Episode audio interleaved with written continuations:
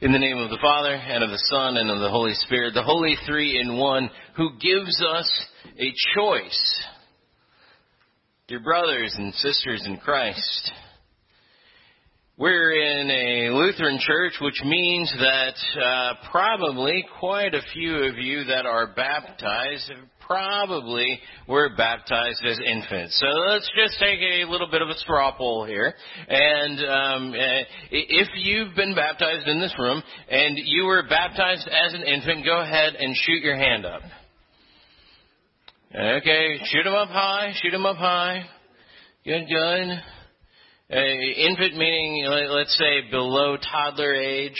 Um, good. So quite a few of you, right? absolutely. Um, and, and, so um, you've probably, since we live in the South, you've probably gotten questions about that from somebody or something uh, about, well, uh, why weren't you able to make a choice? Because when you're an infant, you don't get to choose. I've baptized a bunch of infants. They don't get the cheers.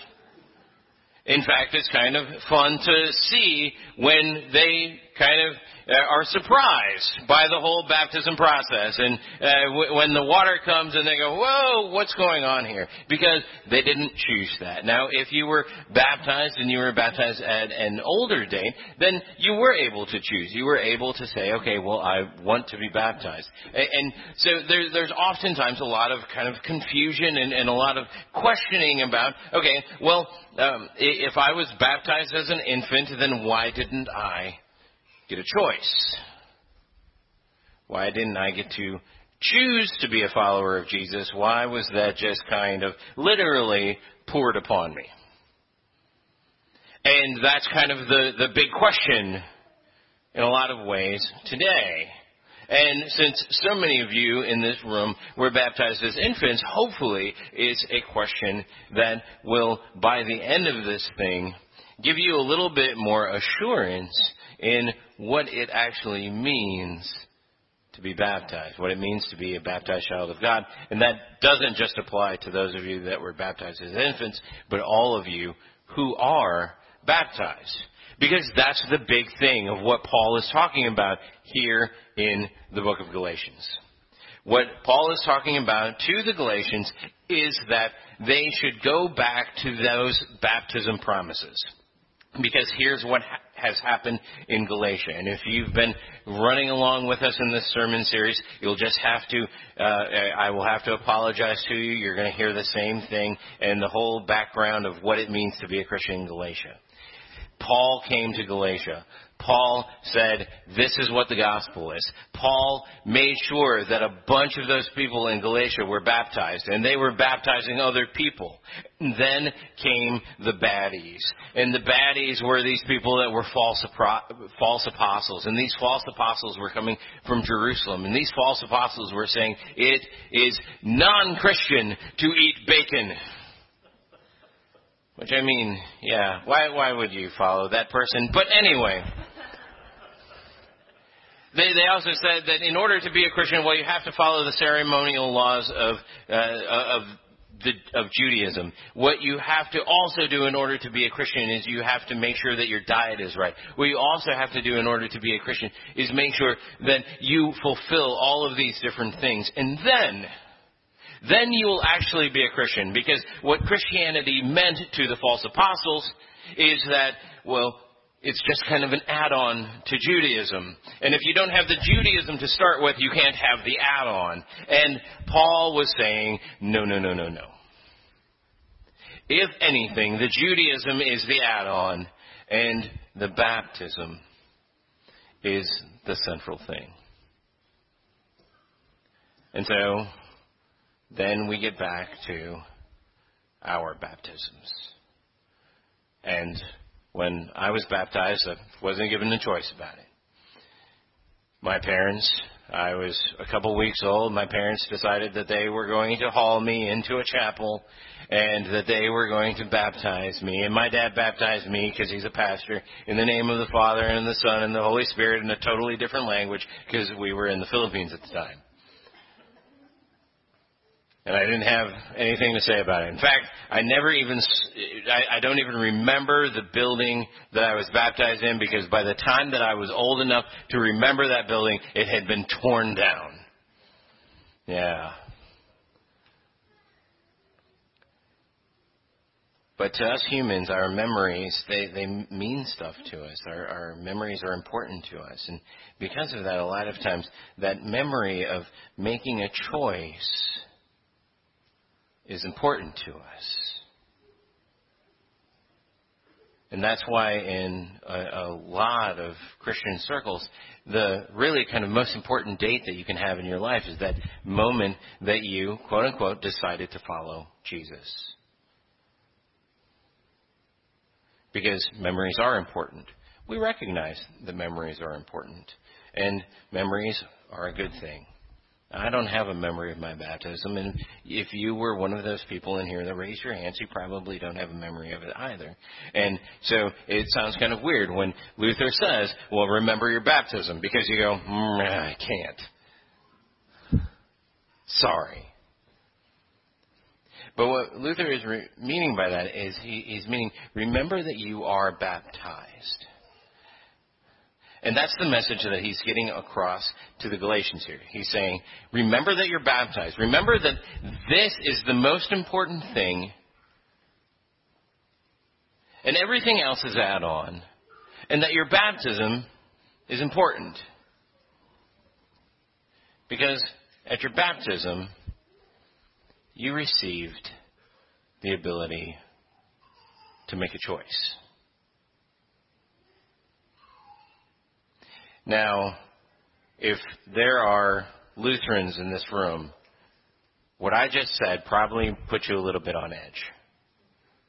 Because, well, Lutherans, kind of culturally, historically, anytime that there is any mention of a choice, well, we get kind of mm, edgy. Oh, choice? I don't get to make choices. God makes all of the choices in my life. Thank you very much. Except for when I sin, and, well, those are all mine. Yeah.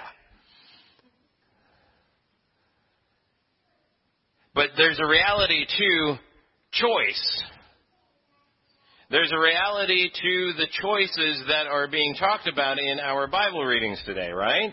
There's a reality to the fact that when Jesus goes to a number of people, that they make a choice to say back to him, Oh, well, uh, thanks for the invitation, but uh, can I go bury my father first? Thanks for the invitation. Can I go have lunch first? Um, thanks for invitation. Can I go and do this? And, I think that's where a lot of us are at at times when God comes to us in, in our lives and God gives us choices and He says, well, uh, I would like you to do this. Uh, or even I command you to do this, and we say, well, you know, thanks God, but um, I'd like to do this first. There's this particularly nasty sin, God, that I have been just waiting to do. And I will follow you, but this first. This one, right? Yeah, that one. Uh, so give me about an hour or two, and we, I'll get this done, and then we'll go. And that's a choice. And, and those are the kind of choices that Paul is talking about here in this part of Galatians, where he's saying that there, there's a choice. There, he, he's got these two lists and the one list looks like, well, what happens at FSU on Saturday night. And the other list looks like, oh, well, we, we know that one. That's the fruit of the Spirit, love, patience, peace, joy, all that. And we know that to us, that feels like a choice. I can choose to do something from column A, or I can choose to do something from column B. That seems like a choice to us. Because it is. And so you get you get this kind of choice thing that matters in Scripture. You have this choice thing, and then you have well these moments where you actually don't get a choice. You have this moment in Elijah and Elisha's life where Elijah, uh, it's a bizarre thing if you are just picturing this in your head. Elijah is walking by and he takes off his uh, cloak or mantle, as it were, and uh, he throws it on Elisha. And uh, Blake, did you have a choice? Okay, uh, you, you didn't want it to hit the floor. You did have a choice to catch it or not, right? Okay, right, yeah. Um, and, and so there's a choice there, but there's not a choice there, right? Right. we we have the choice to dodge and let it hit somebody else. I wasn't even going there in that sermon, uh, in the sermon. But so there's that choice there to catch it or not. But there's not a choice that Blake had in terms of my throwing it at him. That was going to happen. He could choose to catch it, or he could choose not to catch it. But if I didn't throw it at him, just like in the kids' message with the dollar, if I didn't give them the dollar, if I didn't give Adam the dollar, he couldn't do anything with it. That's where we're at in our baptized lives is that, well, the thing about kind of broad evangelicalism, if you want to call it that, the kind of um, uh, Christianity at large, when it says that the most important thing is that you make a decision, is that it kind of negates the decision that was most important there in the first place, which is the decision for God to give his only son. And when we approach our decision and when we approach our lives as Christians in such a way that it makes it look like God already had those options out there for us, we start to go a little bit far afield.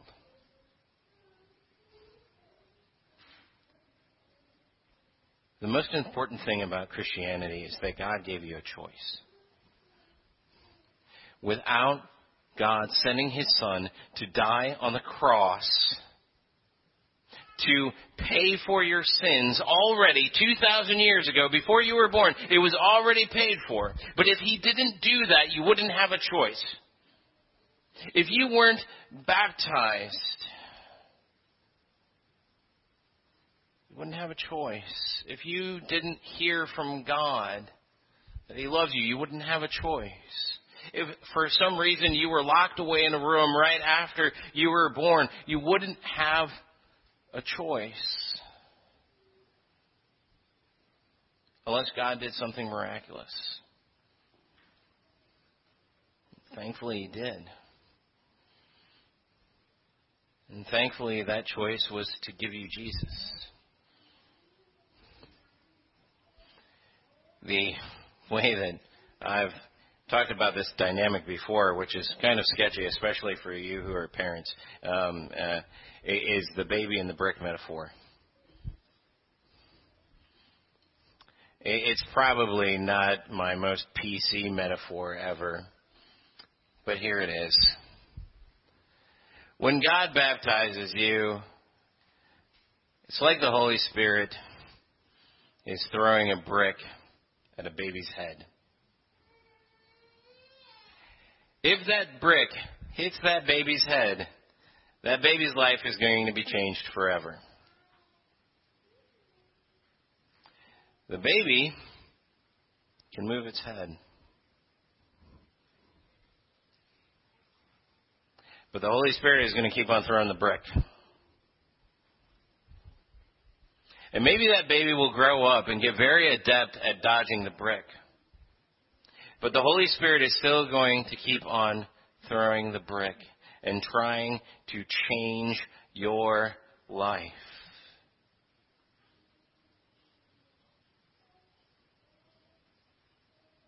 And when it hits, your life has changed forever.